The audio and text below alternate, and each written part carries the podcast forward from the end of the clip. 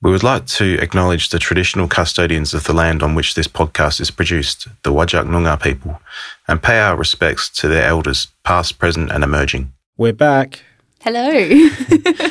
It has been a little while since we've released an episode. yeah, yeah. Look, we're just very busy people. That's that's what's happening. It's not because people have cancelled on us or anything like that. It's, you know, very busy. Well, we're busy and our guests are busy. That's right. Um, because we we're committed to bringing you the best. That's right. Mm-hmm. the best uh, in demand. Um, so, yeah, we've thought we would take a short sabbatical, but we are back with an, another series of episodes. yes, that's Um, right. So you can look forward to that over the next the coming weeks. Yep. Um, but today we were lucky enough to sit down with Dr. Stephan Lund. Yeah, and he um, is a social worker within the, the foster care area um, and is now an academic here at UWA, part of the, the social work group. Yeah. Um, so he has some very interesting insights over his career and, and academic career as well. Yeah. So yeah, we as you'll hear, we have a really good conversation that covers all of those aspects of his professional life, As well as some prior jobs, which Yeah. was cool. which we'll we'll let you listen to. But yeah. Yeah. we'll maybe pick up on those when we speak to you after our conversation. Yeah. Um, but without further ado, we'll let you enjoy our chat with Dr. Stephan Lund.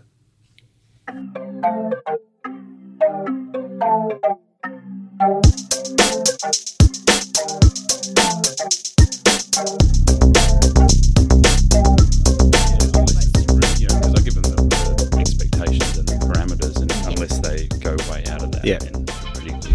the parameters, and unless they go way out of that, Yeah. then it's pretty good. Yeah. Yeah. Okay. yeah interesting. Well, we could probably talk about uh, that sort of stuff all day. yeah. Talking about um, what we're here to talk about. Yeah. So I'd like to welcome Dr. Stephan Lund to the podcast. Mm, thank you. Yeah. Nice to be here. Yeah, thanks for joining us. Uh, and it was really nice to get some feedback from you. You, you listened to a previous podcast that we did with Andy Kasim, so people might have listened to. Yeah, yeah, yeah. yeah. I, I like your the style of your podcast, and, and you got a real variety of um, of guests. So yeah, I Yeah. always you know, wait for the next episode to be released. Oh, Oh, that's good. Well, we've had a break for a couple of weeks. We have. So we, we have got, we're actually recording quite a few in the next um, two weeks. So yeah, there'll be no shortage, No. hopefully. Um, yeah, so I've, what we normally do is, as you probably know, is we just get you to give us a bit of background about yourself, like your education and some of the work you've done. And I know you've come from practice, so it would be interesting to talk about that a little bit. But yeah, just want to let us know a little bit about yourself.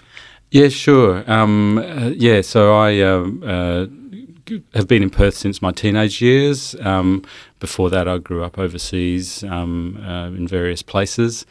Um, and yeah, uh, really, I guess, was unsure of where I wanted to head after finishing school. Um, did a BA um, here at UWA, which I really, really value and um, reflect on really positively. Um, then did what I call, you know, my apprenticeship for social work, which is working a variety of different jobs. Probably the most significant um, three years as a taxi driver, which is a terrific apprenticeship for social work. Um, worked overseas and sweeping factory floors and working on summer camp and. Then my uh, I came back to Australia. and My sister said, "You know, why don't you study social work? I think I could see you doing that." And uh, she's a really important role model for me. So I took her advice, and um, I think the day I was accepted, I also got a job in the field, like a, a, a pre-qualifying job um, at St Vincent de Paul Society as a youth worker. So I was kind of working full time, studying part time social work. And um, yeah, kind of really, really felt at home as soon as I came to the social work um, course. Was really welcomed and and definitely knew it was for me you know, from then Yeah. on. So we'll get into the social work practice, which is interesting. But I need to ask you about the taxi driving. Yeah. I'm sure people listening want to know a bit more. Where, whereabouts did you do that? And- Uh, yeah, so I was I was living in Freo at the time, so my my, my business was based down there, Yeah. and um, I would uh, I would start at four in the morning and Oh, try and get a um, an airport run. It was in the days where you could make good money taxi driving, Yeah. and you know you're your own boss. In summer, I'd knock off a bit early and go to the beach. Um, and uh, yeah, it was it was a great lifestyle, and and you know from that I was able to to I guess work on my uh, how how to read people, how to kind of use my discernment skills about does this person actually want to talk or should I just kind of drive? Um, so, you know, someone wants to unload to you about something that's happened, you just listen. Um, and you know, keeping yourself safe as well. I guess um, Yeah. that was another kind of thing. Emotionally and physically safe as a taxi driver is a is a tricky one. Yeah. Did you have any memorable people?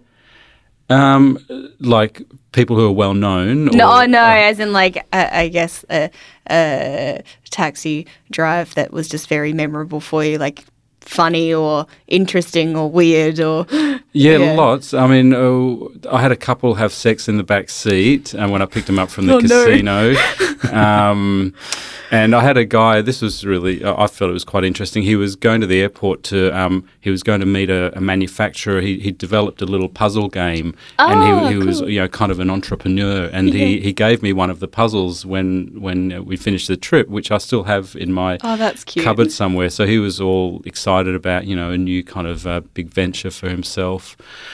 Um, other than that, I think the most memorable part was just um, people who you know just the the day to day kind of in the suburbs. You know, getting to know you know people going to the shops and why you're catching a cab. Well, you know. I'm, you know, not as independent as I used to be, and, and you know, people who are surprised when you help them with their shopping bags to the front door, and Right. you know, I guess that kind of stuff, Yeah. um, and just the the the day to day struggles of people is kind of more in my memory than the individuals Yeah. who, who made an Yeah. impression. Yeah, I know that industry's changed a lot with uh, rideshare apps and Mm. whatnot. But I know taxi drivers are still the go-to for people with disability and and these you know people those sorts of users. Um, Absolutely. Yeah. Yeah, and that service is still kind of appreciated. I do think they tend to help more. I feel Yeah. like rideshare, you get in, you get out.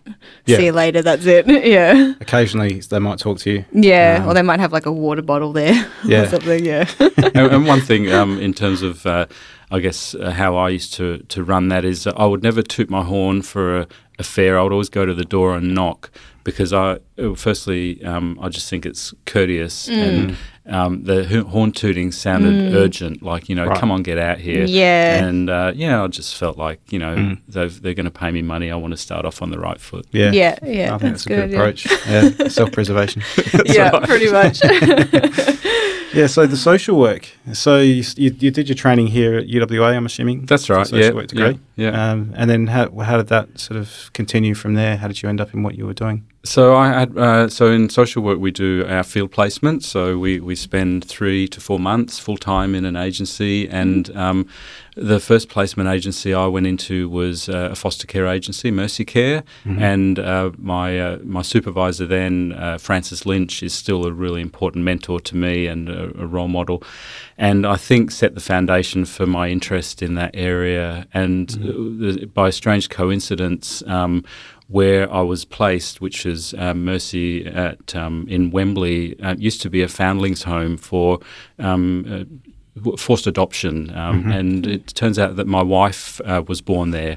Um, So my wife was adopted, and so there was a strange kind of synergy there. And I, I, I don't, I'm not sort of all new age about you know the universe is telling me I need to be a, a foster care social worker, but it was a lovely coincidence, and yeah, I had a really good opportunity to learn the importance of supporting children and young people who are not living with their families, and it really struck a chord for me. So I think that was kind of a, a really um, a, a- turning point for me in terms of Yeah. my, my career interest. And, and you had met your wife by that stage. yeah, we were Yeah. together. Yeah, Yeah, yeah, okay. yeah. She was my girlfriend at that time, Yeah. and um, yeah. Ah. So um, and so I think uh, with her adoption experience, it also gave me a um, a, a strong interest again in in um, uh, children and young people who are not with their families. Yeah.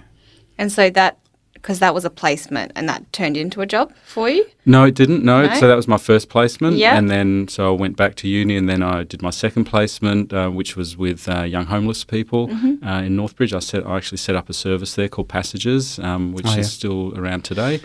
Um, and yeah, then I, uh, I guess, um, to be honest, I, I, I applied for a job. Um, I was working at St Vincent de Paul, but I, I applied for a job in at Anglicare as a, um, a foster care social worker and um, was successful there. So, um, yeah, was uh, was kind of straight into the workforce after I graduated, which was a real a real um, gift. Yeah. Yeah. Yeah, I've, I've got family members and um, friends that have worked at Passages and also at, at uh, Street Connect. That's Oh, yeah. done quite a bit of work with Passages and Yeah. Anglicare as well. So Yeah. So what what does Passages do? What's the, the aim So, uh, really, I guess uh, the best way to describe it is a youth drop-in centre, Oh, kind okay. of uh, for street-present young people, Yep. um, offering, um, you know, informal counselling. Um, they can wash their clothes, hang out there, get referral advice, Mm. um, all kinds of um, uh, support for, particularly for young people who are who are homeless or at risk of hardship or homelessness. right. Okay. yeah, Hmm. yeah, it's a really um, central part of the the homeless response, I guess, in Perth. Yeah. Uh, if there's no young person in Perth that wouldn't know know of Passages. I don't think. Mm, Yeah. Yeah. And they've got a, a place down in Mandurah now too, so they, Oh, they've cool. expanded their service, which is terrific. Yeah. Yeah. Awesome. No, interesting. And so, uh, wh- uh, how long did, did that career in, in social work last before you e- ended up in academia? Um, yeah, so about 20 years I was in the field. Um, uh, yeah, and working mainly with families and children, young people um, around um, foster care, out of home care, transitioning from care. Um, yeah, went went from Anglicare to an agency called Wanslea Family Services, which um, um, yeah uh, was a was an awesome um, opportunity to kind of at a more senior level influence um, what's going on in the sector and uh, policy and um, yeah, so um, sort of moved into kind of senior management positions there. What, what, what are the needs of uh, people in those circumstances? What what day to day? What are you mostly dealing with? Um, so I guess the, the, the overarching thing I would say is that those people like foster carers who are at the front line of caring um, and also thinking about, uh, for example, disability support workers or aged care support workers are the, the, the least valued, the least recognised, the, the poorest trained people dealing with the most difficult situations. So that for me was a strong um, impetus for uh, you know for for improving what we do to support those who are on the front line. Um, and so I mean the key issues really are you know. Um, young people, children who are, who are abandoned, rejected, um, disconnected from culture and family. Um, how do we help them make sense of where they are, and how do we help the carers? Um, how do we care for them so that they can do their best job? Um, you know, with with, with a kind of a, as much wraparound support as we can. Um, so yeah, you know, there was never a, a dull day. There was always a new interesting crisis popping up, and particularly working with teenagers at Anglicare was an adolescent foster care program, and yeah, that was. Uh, you know, there was you really kept you on your toes, and it was a twenty-four hour service. So, you know, on call you would deal with issues, um, you know, pretty tricky issues with, with young people, and and you know what has happened to them and how they're responding to that. You mentioned being disconnected from culture, so that has implications of being quite an Aboriginal kind of concept in WA, and I'm assuming they're vastly overrepresented in that population. Yeah, um, absolutely. So, um, Aboriginal young people and children make up about 55% of children in care, and um, Jeez. they're only 3% of the population. Yep.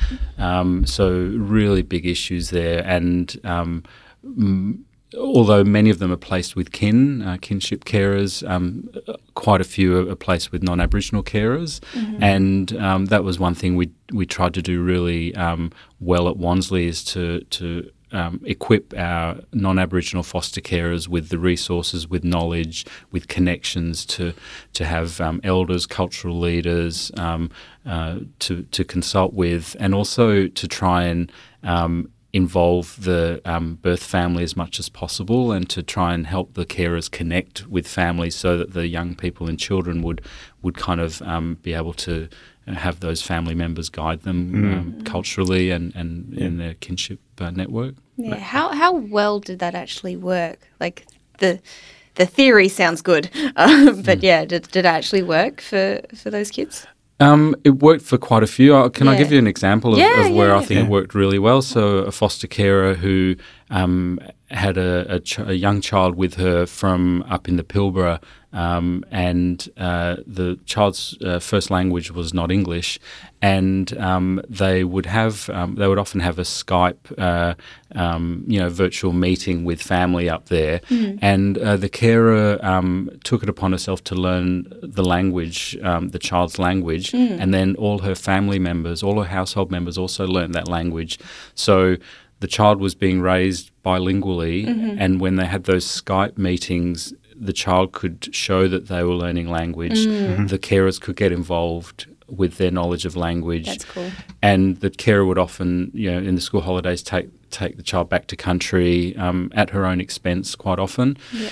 um, and really try and keep that child as connected as possible to family. And of course, we know that, that country is is is a, like a, a, a integral part of uh, Aboriginal people's uh, cultural um, uh, makeup. So that those trips back were really fundamental. So I guess I introduced that as kind of what I call maybe a best practice case study, and then Yeah. we had Yeah. a continuum of um, different. Um, you know different out, outcomes. And one thing that I am quite proud of is we established a resource library um, um, called Katajan Maya um, at Wanslea for all foster carers where we brought together resources um, from all across the state that carers could borrow at no cost and take home. And we also whenever we opened the library we'd have a cultural leader there in residence so carers could come in and the young people children could come in and the, the elder was there to kind of um, uh, be there with them. And so that, that initiative, which came from a foster carer's idea, was something we were able to put in place um, for, and like I said, all foster carers across the across the state, regardless of what agency they're fostering with, were welcome.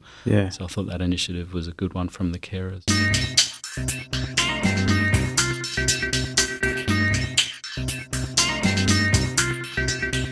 Yeah, it's really interesting and it's quite topical. You know, at the moment, there's a lot of talk about the Uluru Statement from the Heart and, you know, recognition in the Constitution for Aboriginal people. Hmm. And one of the things that keeps coming up is that there's a second stolen generation happening at the Yeah. moment due to these high rates of kids in out of home care. And I think that initiative like that is really really does address one of the things. Obviously, there's a lot of things that are a problem with Aboriginal kids growing up out of home care in out of home care, but that connection to culture is somewhat kind of preserved if you can get the language connection and you know show that they're actually still staying connected with their family and whatnot. They're not being indoctrinated into the into some sort of Western religion Yeah. or you know some of the things that happened in the past. Um, yeah, it's obviously not perfect, but it's something, isn't it? We've got such a long way to go in that space. Like I've given you a couple of examples which I think are, are where it's working well, um, but we don't. Um, and and this is where things are improving, like building capacity of Aboriginal controlled organisations to to really um, take on the care of children, to recruit within their community or or other carers who are, uh, are well equipped, um, and uh, you know some great initiatives going on at the moment. The um, Aboriginal family led decision making, which has now been funded uh, as a pilot in two areas, um, is is so exciting. Um, you know, we really need. Um, you know those Aboriginal agencies to take some um, control and to be um, to, to have the capacity to, to really work with their, their children and families because they know the culture best and um, yeah it's exciting that there's something happening in that way.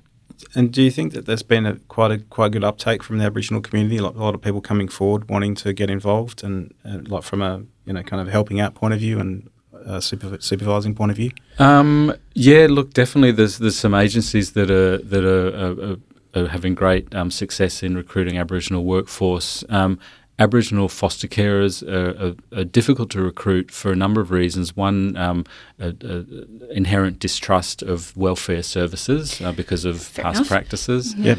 Um, and also that often um, Aboriginal families are already taking care of kin and they're already, you know, kind of, um, you know, their, their caring capacity is, is pretty much full. Yep. Um, and also, one of the problems I think that exists is that the the the way we assess foster carers is not always um, culturally um, safe, or, or you know, it really doesn't um, necessarily. Uh, uh, acknowledge uh, what's needed in, in how how we would um, work with an Aboriginal family, and also uh, qu- Aboriginal f- um, people are more likely to have a criminal record um, because of you know intergenerational trauma and the outcomes. And so, quite often, there's shame around coming to an agency when they think they might not be um, accepted because of that. So, Right. that's some of the factors that are that are in play. And I'm assuming that wouldn't preclude someone from being a carer. Uh, not necessarily. Yeah. No, I mean, if it's a you know historical uh, charge that doesn't involve um, you know violence towards people, for example, um, there's definitely some discretion. Um, Mm-hmm. Yeah. You know, there are some charges that would. Uh, So that yeah, would if they stole something 20 years ago or smoked weed uh, or something like that, That's then right. sure, yeah. yeah, okay. yeah, yeah. Okay. And so do you think there, there, there may, may need to be a bit of a education campaign to let people know that that's the case and that they shouldn't let that hold them back. If they do feel like they can step forward and, and volunteer? Absolutely, but but I think that needs to be um, timed with when we're confident that our system has a good response in terms of good um, culturally um, safe assessment and the, the the resources and the infrastructure to support those families. I, I would hate families to come forward and then they have a bad experience or they don't have a good support crew to help them out. So it kind of needs to go hand in hand in hand with Yeah. with the, the infrastructure there. So is there good Aboriginal representation in the authorities that, that are responsible for making those decisions and changing those practices or not yet? I feel like you already know the answer to that. um, I, uh, I think uh, what I would say is certainly in the in my experience in the non-government sector, the, there's a growing sort of um, representation of strong Aboriginal um, leadership. Um, I think, uh, for example. I think in government they're they're recognising that it's necessary and things are moving in the right direction. Okay. We might not be there yet though, Yep. as as far as we need to be to get that leadership. So there's an awareness and hopefully an appetite to, to make it happen. There, there is, yeah. in, in my experience, th- Yeah. there is, and Okay. and you know the, the the government is putting their money where their mouth is. Like I said, with the Aboriginal family-led decision making, that's a significant um, investment and uh, trying to do things differently. Yeah. Okay. Yeah, it's an interesting um, to hear some of your experiences in practice. Um, yeah. So I was going to ask you. You ended up doing a PhD at some point. I'm assuming. Yeah, so uh, I ran into um, uh, an academic who, who has been a career long mentor for me, um, Dr. Maria Harries, um, at a restaurant one night. Um, and like Maria had always, she'd been uh, teaching me when I was an undergrad. And um, she said to me, Oh, Stephan, when are you coming back to do a PhD? And, you know, the reason I'm telling you that story is that that is actually what prompted me to think about doing it and eventually come back to UWA and do that. So, um, yeah, because my passion, uh, area of passion is foster care, that's the, the subject I wanted to pursue because I wanted to be able to implement change that I was learning about in my workplace. So, yeah, so 2008, I started that and, um, took me 3,776 days from start to Oh, finish no. because, you know, working full time, Ah, yeah, okay. raising a family, Yeah. you know, so I, I say that with some pride that, Mm-hmm. you know, I know that number because it was a, you know, it was a labor of love and a, and a, and a complicated long journey. Yeah. Yeah. Um, but, you know, I lived my life during that time. I didn't put everything on hold to do that study. So, Mm. yeah, yeah. no, that's good.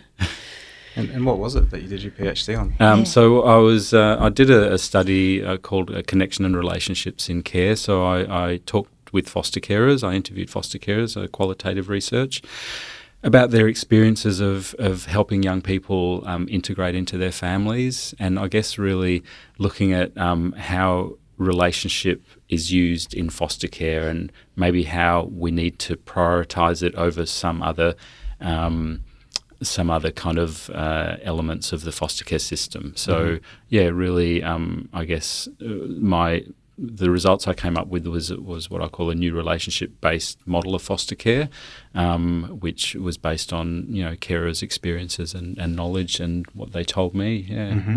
And what was like some of the general themes of the experiences that these people had? Um, so uh, foster carers um, would often feel they're not part of something bigger. That's what they told me. Um, that they were quite isolated, um, and that they saw the system as other. Ah, um, okay. And you know, uh, yeah, really, I guess uh, struggling with stuff a lot on their own. Um, and with a lack of support, which is is not a surprise in the literature, but that relationships weren't prioritised. Right. So that you know, um, if they needed some support from a caseworker, they might call up um, one week, and then a month later they'd hear from someone else, Oh. or um, they would, uh, you know, they would try and try and work on the relationship building between the child in care and their birth family, and that might not have been supported. So a whole lot of stuff around connection and relationship that that they said was missing. Um, yeah. And did uh, that did your findings and your PhD kind of get fed back to policymakers? Or do you know if it's been in, informed any decisions or? Well, um, the the great thing about being able to work in the sector while studying is that it kind of all came through during the process. Do you know what Okay, I mean? It was yeah. like osmosis. There was Yeah. it was very difficult for me to separate these findings from what I was implementing in policy Mm. and practice. So you could kind of create your own change in your own work while you're going. Yeah, yeah, that that was kind of how how it worked, and I also was was lucky enough to be able to present at some some um, big conferences internationally um, to to disseminate some of those findings. I I do have to put my hand up though to say um, I actually haven't published any peer reviewed articles from that research itself, Okay. which Yeah. I'm not proud of. Um, Sometimes it just happens that way, I think. yeah, and I, I am developing a training package out of that research because I think that's kind of how I want to disseminate it is to offer it to agencies as an opportunity to learn about you know what the research shows uh, you know Yeah. here in, in Australia about what foster care is how foster care support could look. Yeah, yeah. Look, uh, peer review is one avenue, peer reviewed Yeah. publication, but obviously, you know, the, it's becoming gradually a bit more accepted that influencing policy in other ways is is equally valuable. So, yeah, I think what you're planning sounds really worthwhile. Makes worthwhile. sense. Yeah, Yeah. I mean, someone senior here told me recently that 92% of peer-reviewed articles aren't even read or cited. Yeah. Um, You know, so that was a big shock to me. And, and the message I was getting from them was impact can be broader than that. So that was Yeah. a, a, a great uh, message to hear. Th- There's a real mountain of um, submissions for peer review these days, like an avalanche. And I, Yeah. yeah, I, I review for a few journals in my area, and yeah, the amount of times that you sort of are saying this is literally just somebody who had a, a brain. A, a thought bubble, and they've just thought, "Oh, this would be interesting to look at," and it's like there's no actual out, rationale for it, or Yeah. so I've got some data, I can analyze it and produce results, and Yeah. you have to sort of s- say no this is not really contributing much to our, you know the evidence yeah, Um, yeah, yeah. whereas i think what you've done um, it'll be interesting to read your phd i'm assuming it's available Yeah, it's, it's publicly Yeah. available. Yeah, yeah. It's Yeah. actually been downloaded a lot of times, and I think that's because I asked my students to download it to make my figures look better. nice. Yeah, yeah. Get that fingerprint on your, your UWA profile bigger. so thanks, students. yeah how, how many students do you have Uh, well, so uh, in in the um, MSW course, we typically have sort of about seventy in a class. Okay. That's Masters of Social Master Work. of social Yeah. work. Yeah, yeah. that's good because i'm just thinking about how, how our, our figures are going to get bolstered for listeners on the podcast now Ah, Now you've yeah, been of on- course. Yeah, yeah, yeah. We can get you to uh, talk about this to your students and you know, get It's all, the about, downloads it's all up. about metrics, right? That's it. right. yeah we need to get, go up the list up the rankings yeah. yeah i think we do okay within the internal uwa rankings but i'm not sure i don't even know if they have rankings Oh, you know, to I reckon we are the number one podcast for the School of Population Global Health. Yeah, the competition's fierce. That's right. They're setting the bar pretty high. yeah, that's right. so, by my calculations, that's roughly 10 years it took you to Yes, do. well done. Yeah. So, you finished around 2018 if you started in 2018, 2008? I graduated. Yeah, yeah. And so, had you started lecturing by then? or Uh, yeah, I'd, Yeah. uh, just as a guest lecturer. Okay. Um, so I'd uh, I'd been approached by um, academics here to come in and talk about particularly my research and child placement. So I kind of had a regular Mm-hmm. gig, but um, yeah, just on the you know uh, ad hoc sort of basis. Um, Yeah. yeah. Okay. And you know, when I was doing my PhD, I I must say. I'd never thought of a career in academia. It wasn't really the reason I was doing it, and that's mm. not unusual in social work. Mm. Most, well, many social workers who, who you know, they've been in the field, they do their PhD. It's more because they've seen a gap, or they, they want to kind of really um, consolidate some knowledge around the mm. area they're working in. Yeah. So do you, do you see yourself going back to practice at some point? Well, I, I kind of still do. I've got my own consultancy um, mm-hmm. where I kind of stay in touch and I still do foster care assessments and I do training in the field and mm-hmm. um, help agencies with strategy and um, you know a variety of different things. Um, yeah. And I don't want to lose that mm. Um, because I think um, you know I don't want to kind of become an irrelevant, um, you know, crusty mm. old um, um, academic. That stereotypical yeah. picture, yeah. yeah. But it keeps you no. connected with the people that you're researching about as well, and that I feel like mm. that connection is really important because then you like you know what they're going through. It makes it so much clearer. Mm. Uh, yeah. Absolutely. Those experiences change over time, and mm. obviously keeping up to date with that is, is useful and mm-hmm. important. Uh, so there's there's bound to be some people listening who are either doing social work, like mm. wanting to do it, or aspiring to be a social worker. And one of the things I've noticed from talking to people in the sector is that quite a few people do end up burning out from mm. the work because mm. in some cases it can be quite stressful and um, the workloads can be pretty high. Mm. Do you have any advice for anyone as to how you managed to cope with that and what your strategy was for dealing with that? Yeah, yeah, definitely. And I mean, I talk about this all the time with with our students. Um, so, I mean, the first thing is put, put your work in perspective. Like, where where is it with your, you know, within your whole life domain? And you know, someone, uh, I think it was Mike Clare, who used to be a, a, head of social work here at UWA. I think he once said to us, once you become a social worker, it does, um, you know, become your life mm. in in terms of how you view things and how you look at systems. So.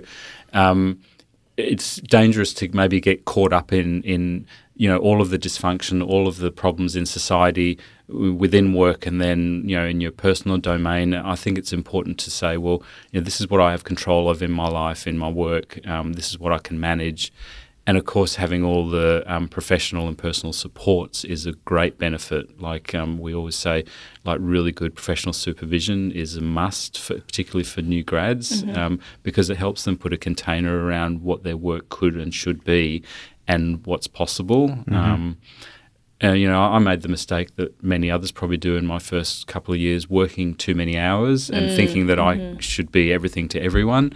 So I guess that's something that I brought to students is be reasonable about what you can achieve. Um, you know, be reasonable about your hours that you're actually working, and it's difficult. Um, like these days with you know your kind of 24/7 availability yeah. to kind of put boundaries around that but you know we would tell staff please turn your phones off um, when you finish for the day if it's a work phone turn it back on in the morning don't let um, you know the people you're working with be dependent on you we have mm. systems that can can step in. We have our on call system. Mm, we have a, mm-hmm. a, duty system. It doesn't always have to be you. Yeah. Um, and as a new grad, you think it should be you. So yeah, mm. putting some boundaries around that is important.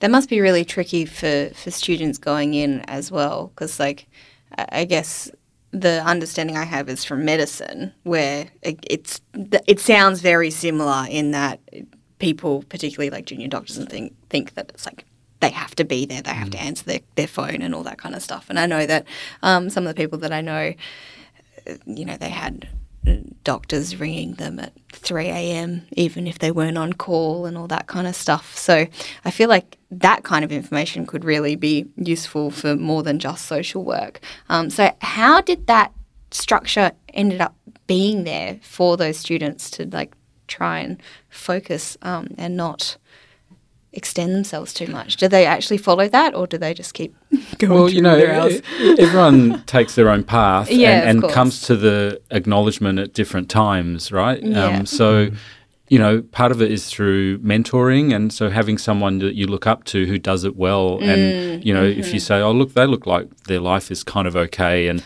they're, they're not as too jaded and cynical," maybe what are they doing? Yeah. And so that was really important for me. I had some really great, influential um, mentors in my early career that helped guide me there. Yeah but sometimes you just you kind of have to make the mistakes to learn right and yeah. you, you, learn so much more from that than than if things go well all the time. So when you're feeling the symptoms and signs of burnout or vicarious traumatization or compassion fatigue, having someone that can can point that out to you, mm. and, and that certainly happened to me. Mm-hmm. Um, and then reining it in before it, it becomes overwhelming. Um, and you know, I, I guess. I, I'm also endlessly optimistic, and I'm not sure where that comes from. I'm also realistic, but you know, I, I'm hopeful, and I've got a lot of protective factors around me, and I mm-hmm. have through my life that help with that. So. Yeah.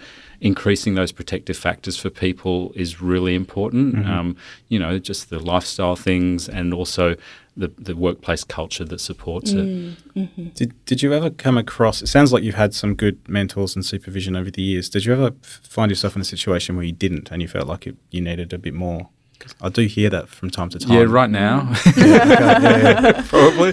Um, well, you know, I, I guess I've I've also been someone who's who's sorted out and Okay. has asked for it. So if I yes, I have been in a position where it hasn't been there, and like for example, when I was at one agency, I wrote a policy that that really was ab- around supervision, and it was supported by the management, which then changed the supervision culture in that agency. Okay. But not everyone, uh, um, you know, uh, has that confidence or that Yeah. ability, and so it's up to people like me who have been there to to help agencies to uh, you know ensure they understand that you know actually this is a great investment you know all of these structures are not costs they're investments and Yeah.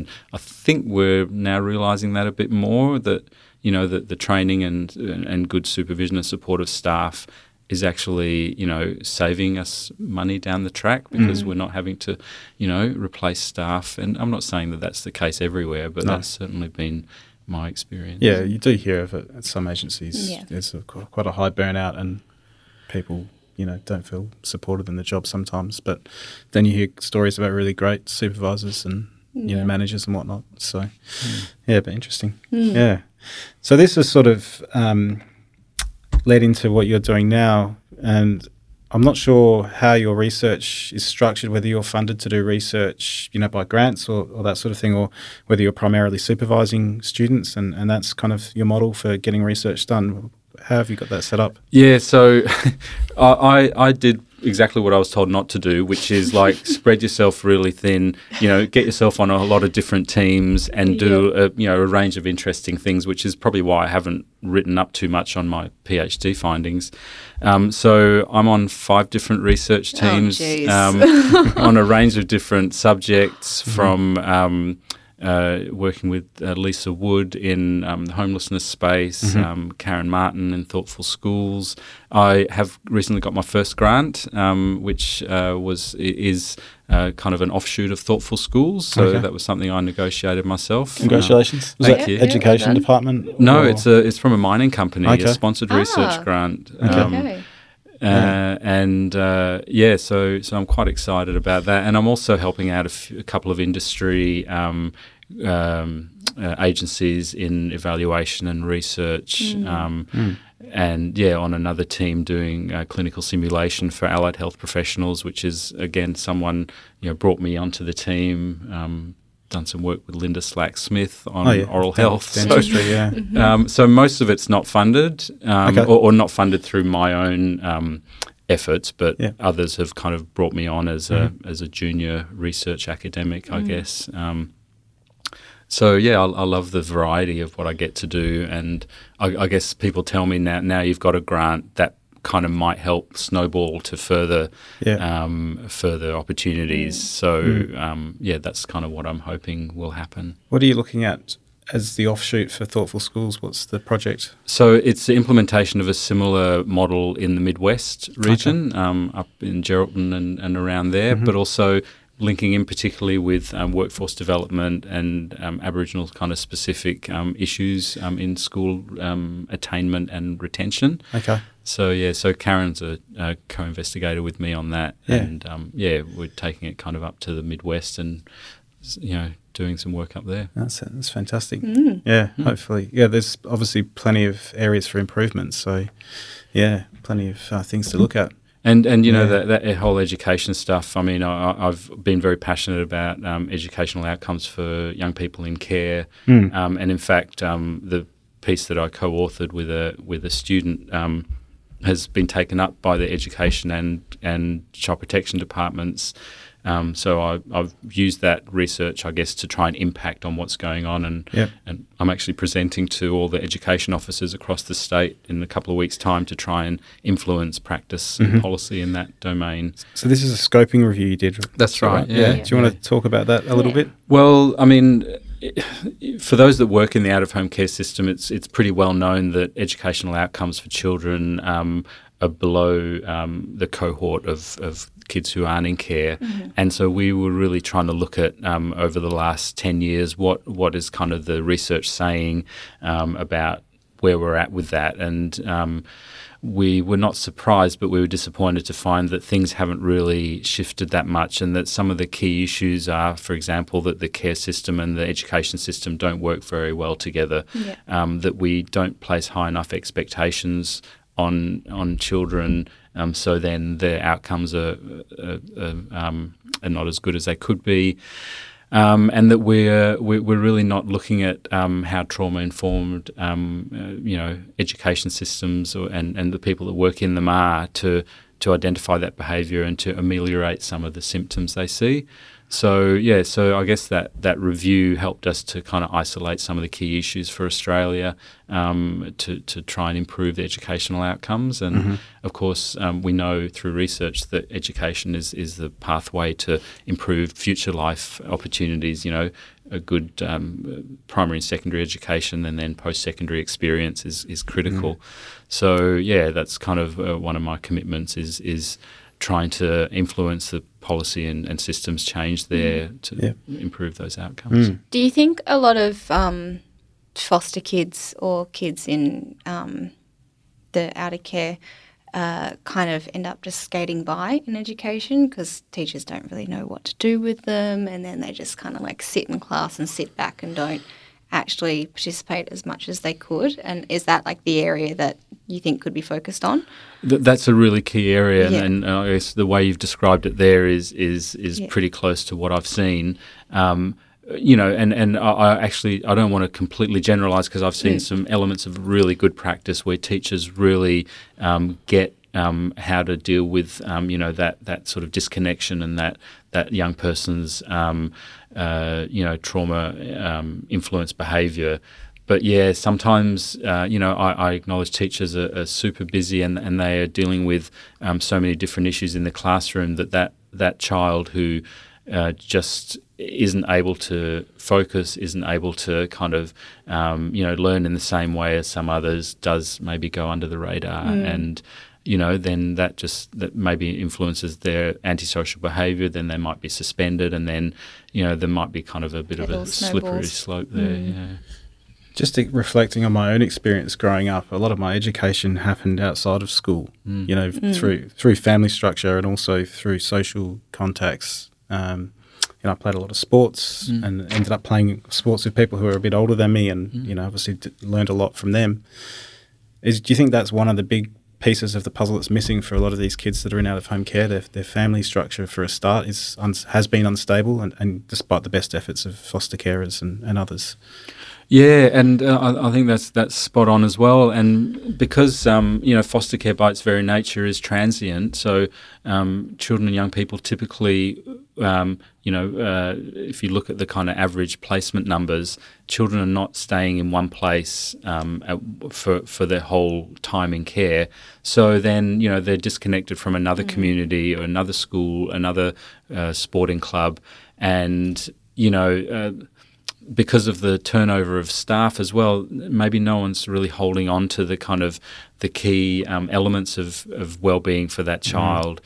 So you know, there's a whole number of factors there where where the transience placement changes, and uh, you know the child's kind of um, you know, uh, who, who's kind of the, the, key person watching out for that child mm-hmm. and, and progressing things. So, mm-hmm.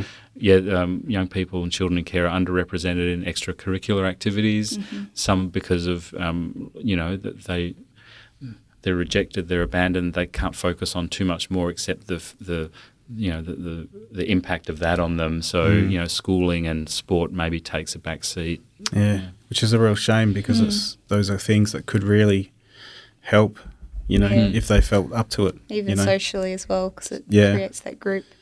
Yeah. yeah. Yeah. I think having like at least one thing stable kind of makes more sense, whether it be school or family. So, mm. like, even just getting one stable person in people's lives, I think is like. Mm. Yeah. And, and, and that's what young people in care tell us. And Yeah. uh, I just read another report from Create, which is the advocacy agency for children and young people in care. And, and really, so many young people are just saying, you know, that one person made a difference because they fought for us, they were consistent, Yeah. whether it was a carer or a the social worker. Mm. uh, or a family member, and you know that person believed in us. So like that mentoring, you know, the, the person, young person looked up to them. They were with me through thick and thin, um, and you know, I mean, th- that's it's not a big surprise that that made a difference to that young mm-hmm. person. But there are not enough of those people Yeah. there for the mm. children, right? Yeah. I guess that sort of segues nicely into talking a little bit about home stretch. And I think you actually mm. did produce a paper with, with Andy that mm. got published in, I forget the name It was of in parity. In Parity, yeah, that's right. Yeah. which is a really great publication, actually. Yeah. Um, I've had a little bit published in there with Lisa Wood. yeah. Yeah.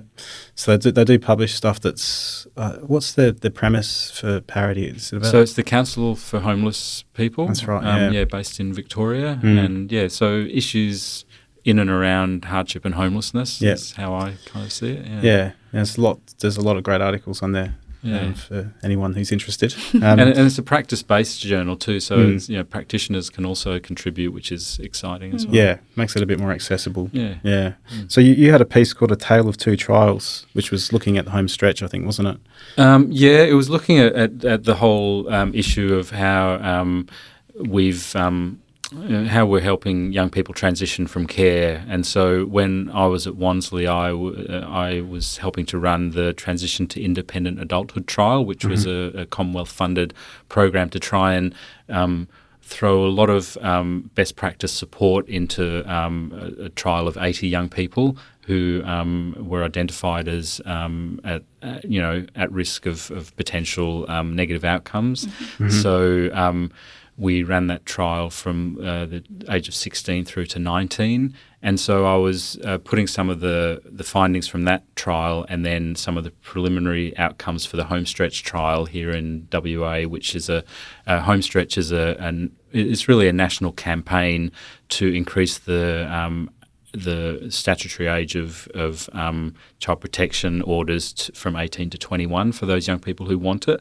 And it's actually been one of the most successful campaigns in my experience in our sector. It's really moved the system um, to, to kind of the, to realise the importance of, of, of that because of course 18 is a very young age to be kind of um, let go with, with very little support Yeah. um, and it's unusual that a young person would leave home at 18 now and and and not come back. Well, I Yeah. think the average age of um, leaving home for the first time is like 25 or something, Yeah. 26 now. Yeah, it's like progressed a mm. lot Yeah, it's later in life. Things have yeah. changed since 50 years ago. Mm. Yeah, Yeah. Yeah.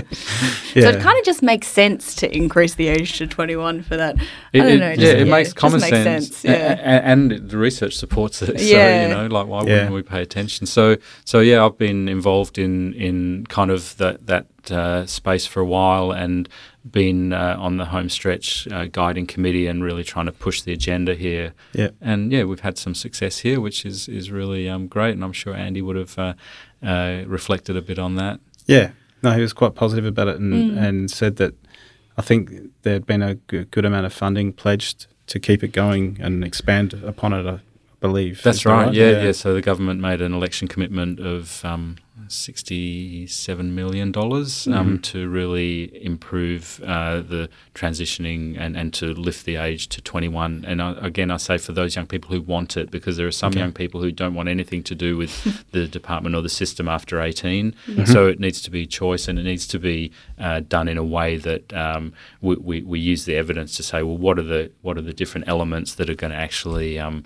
um, you know, improve the outcomes for these children and young people. So that's where the home stretch trial has been really exciting to be able to to test that evidence. So is that, is that going to become optional for every young person the, the, uh, on the basis of that funding, or is, is it just a select number? Um, like I don't know that they haven't uh, they haven't put too much detail there yet, and it's a relatively new um, sort of um, uh, announcement. Um, but that is my understanding is that it would be a universal um, policy for all young Yeah. people leaving care. That's my understanding. Yeah, interesting. Yeah. And do you have any any other reflections on home home stretch? Any of your observations from being involved? Um, look, uh, my my observations are that um, you know, I guess as a social worker, this is no surprise, but together we can really achieve. Um, you know, great outcomes looking at systemic change, and that um, you know, getting a whole bunch of activists and people with influence, um, you know, like uh, Paul McDonald, who's the CEO of Anglicare Victoria, mm-hmm. who really spearheads Homestretch, um, you know, around an issue um, can can really shift things, and you know that. I, I, tell students about that all the time. That you know, there's some great examples of, of activism and and uh, lobbying that that do achieve solid outcomes, and you know that's kind of what we've seen with Homestretch. Mm. Um, and uh, yeah, it's been a really um, it's been a heavy kind of um, social media campaign as well, you mm-hmm. know, with videos and images and research, and so that has been a great use of those of those um, those tools. I think it, it, would be really interesting to do some work on um, campaigns and the success of campaigns mm. on different issues. Mm. Yeah, because I suspect that the general mood in the in the public is kind of one of sympathy and empathy for, for mm. that cohort of people because it's not through any choice of their own that they've ended up in that situation. Yeah.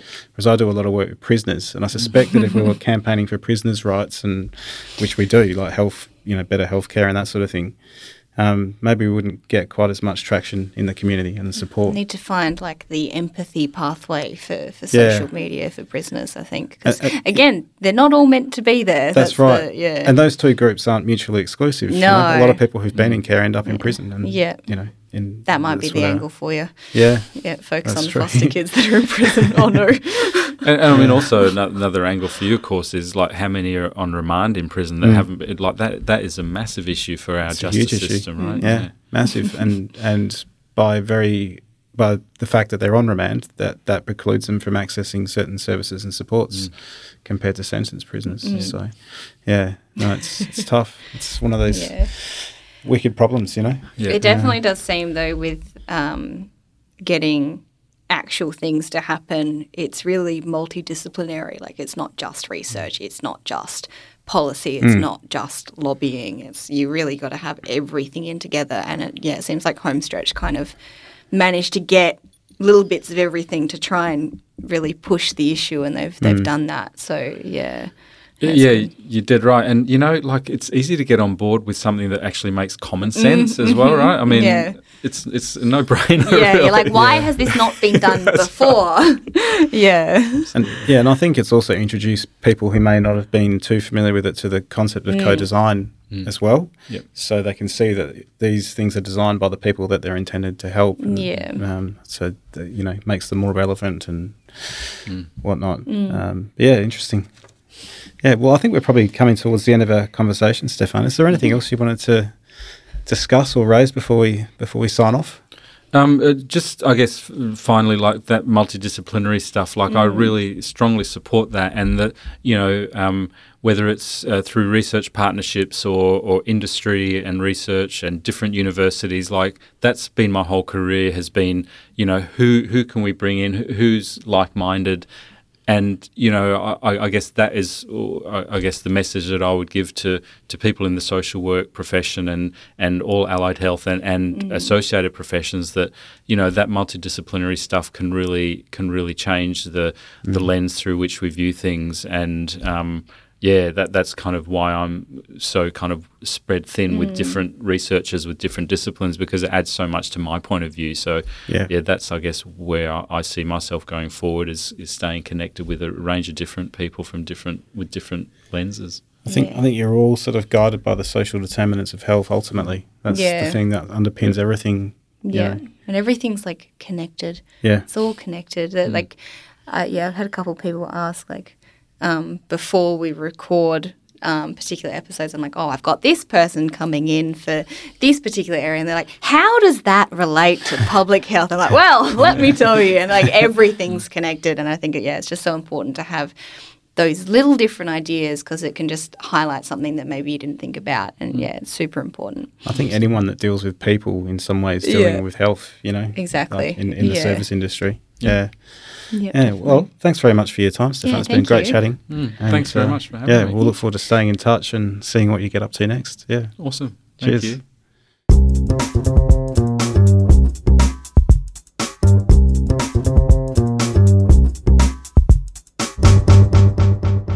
And that was our conversation with Dr. Stephan Lund.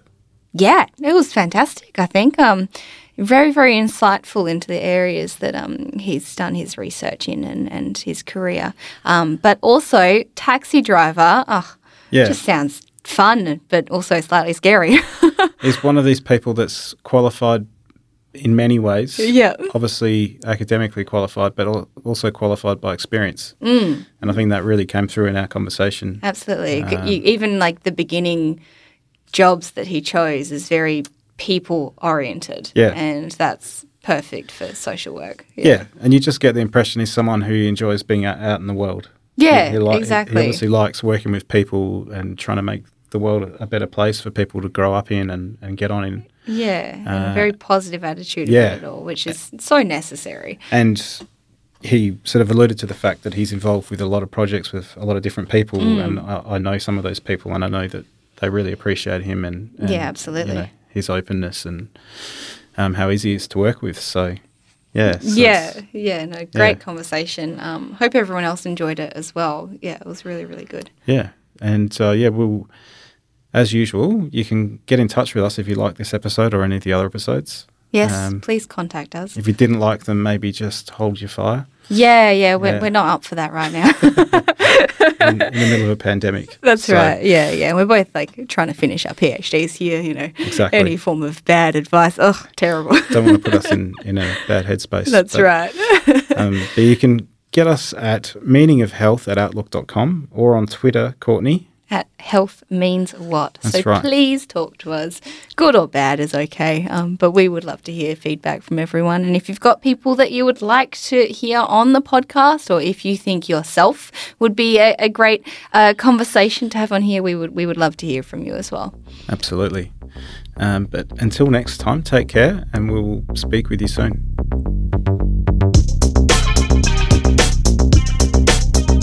The Meaning of Health podcast is produced with the support of the School of Population and Global Health and the Education Enhancement Unit at the University of Western Australia. The podcast is produced by Craig Cumming and Courtney Webber with music by Craig Cumming.